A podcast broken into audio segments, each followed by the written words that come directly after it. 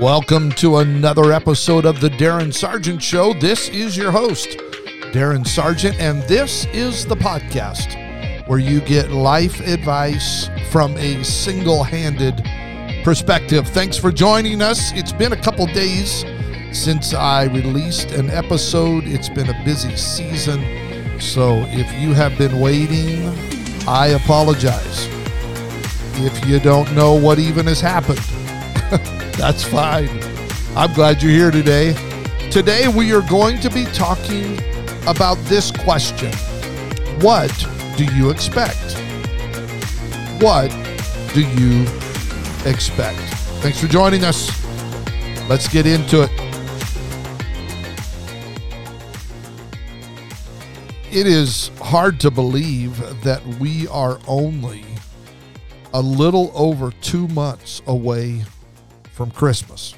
Now, if you know me, you know that Christmas is one of my favorite holidays in all of the the holidays. I love Christmas. I love the memories of what Christmas brings to me as I think back on my upbringing, those memories of holidays past that come flooding through my mind during this time. They're they're ones of of incredible incredible joy and uh, just thanksgiving for what I've been allowed to be a part of in my life with the family that I grew up with, and uh, it's a special special time for me, and I I enjoy it. I I just like Christmas. I like everything about it. In fact, I'll probably start listening to Christmas music sometime this month. Don't don't send me hate mail. That's just the way that I roll. So, anyways, but I, I remember I remember as a child impatiently waiting for Christmas to get here. Anybody know what I'm talking about? Waiting so you can open all those presents that were under the tree, everything that I was expecting to receive. I, I, had circled everything I desired in the Sears and Roebuck's catalog, and I made sure my parents saw it as I left it open on the kitchen table every morning before Christmas came. It, it was a time of expectation. It was a time of of wonder. It was a time of, you know, what's coming, what is going to happen. You know, some things never change. We all have times where we are expecting situations to maybe shift, maybe change, maybe things to happen. Um, as you know, I'm an early riser, and since early this morning, I I have been dealing with this. I don't know if dealing's the right word, but I've been experiencing this expectation in in me of what God is going to do today and what God is going to do the rest of this year. And I, I basically woke up with this question deep in my spirit this morning. What what am I expecting?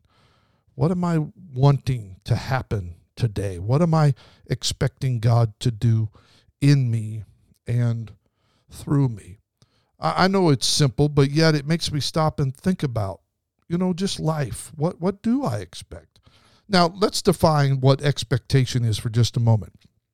Expectation is a strong belief that something will happen or be the case in the future. I like that. A strong belief that something will happen. I want to have this type of awareness as I step into this day. You may be getting ready for work as you're listening to this. You may be going off to your job. So I ask you the question what are you expecting?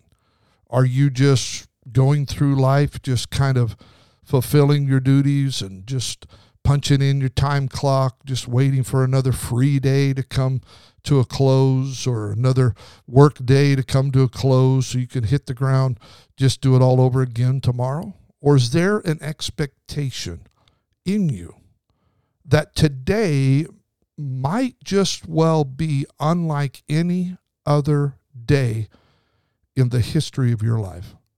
Maybe today, instead of drudge, drudgingly, there's the word I'm looking for, drudgingly, and I think it's a word, I'm not sure, I'll check it out later, but drudgingly going throughout your day, why don't you look at this as a day to expect, but not just expect, to receive, a day to experience the goodness of life and the goodness of God and everything that He's already done for you and, and is doing you. Know, there's a there's a major theme that runs through through the word of God. It's change. Written throughout the scripture, there's evidence that there is a God that desires to change you and to change me. He desires to see us give him our filthy garments so he can clothe us with righteousness. He promises us this great exchange. He says, If you'll give me your brokenness, I'll turn it into wholeness. You give me your emptiness, and I will fill your life with abundance. Over and over and over again, there is this idea that kind of emerges out of the Word of God that can take the shattered things of life and totally make something new out of it.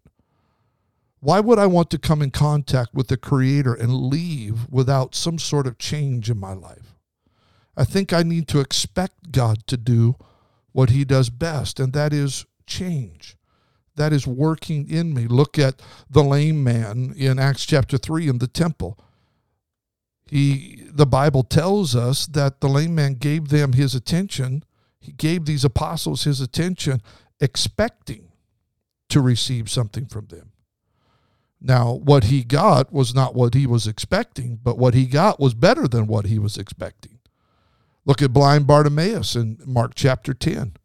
He, he yells out for Jesus to have mercy on him, and the Bible says that he removes his garment, the garment that signified that he was a blind man. It labeled him so everybody would know and recognize that this man was blind and had a need. And when he cries out to Jesus, he throws aside his garment. Basically, he was saying, I'm expecting that I'm not going to have to pick this up again. I know I'm not healed yet, but if Jesus is close, anywhere near my vicinity, I'm casting this away, fully expecting that I will never go back to being blind and a life of begging again. I, love it. You you just you know I don't believe the devil is really concerned with what you used to be. I don't even think the devil's probably real concerned with what you are. He's he's happy when you remain content with your issues or your crippledness or your blind state. When you never expect things to be different or change, he's okay. You're no threat to him in that state. But I believe what gets his goat, what torments him more than anything, is he's terrorized. The enemy is terrorized by what you can be, what you can become. That's why you've constantly got to keep moving forward. You've got to get on your tiptoes with the spirit of expectation that the best is still yet to come. I don't have to see it to believe it. In fact, believing is part of faith. It's it's that substance of things hoped for, the evidence of things not seen. I don't have to see it to believe it. I believe I believe it, and then I'll see it. So I would challenge you. I would dare you. In fact, I'll double dog dare you to to reach beyond the norm today and start expecting things to change in your life. Get up on your spiritual tiptoes, as I mentioned earlier, and, and, and look over that fence and say, I expect things are going to be different. I believe I can be changed. I believed that this day is going to be better than yesterday. So, what are you expecting today? What are you expecting in life? What are you expecting from God? What are you expecting? Stand up, look over that limit, whatever it is, and reach for that expectation. Because I know God has plans for you, plans to prosper you. That's an expectation. I can't wait to hear what God does in you and through you. Thanks so much for listening today. I want to remind you that Overcoming Limiting Beliefs Mastermind. Those that signed up, thank you. Registration is now closed. We will do this again. So if you didn't get in on this round, we'll make sure that we do this again. Thanks to everybody that already signed up.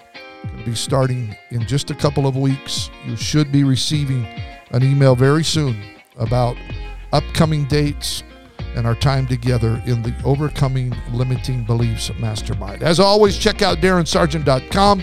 Any resources that you would like, have some stuff up there that you can look at that can help you grow, help you become a better you. Also, very excited to announce that Nobody is Born Average course is now being filmed. This is going to launch by the end of the year. I can't wait for you to check this out. It's going to be pretty cool. Have an awesome day. And remember, God is for you. You can do it. Expect great things in your life.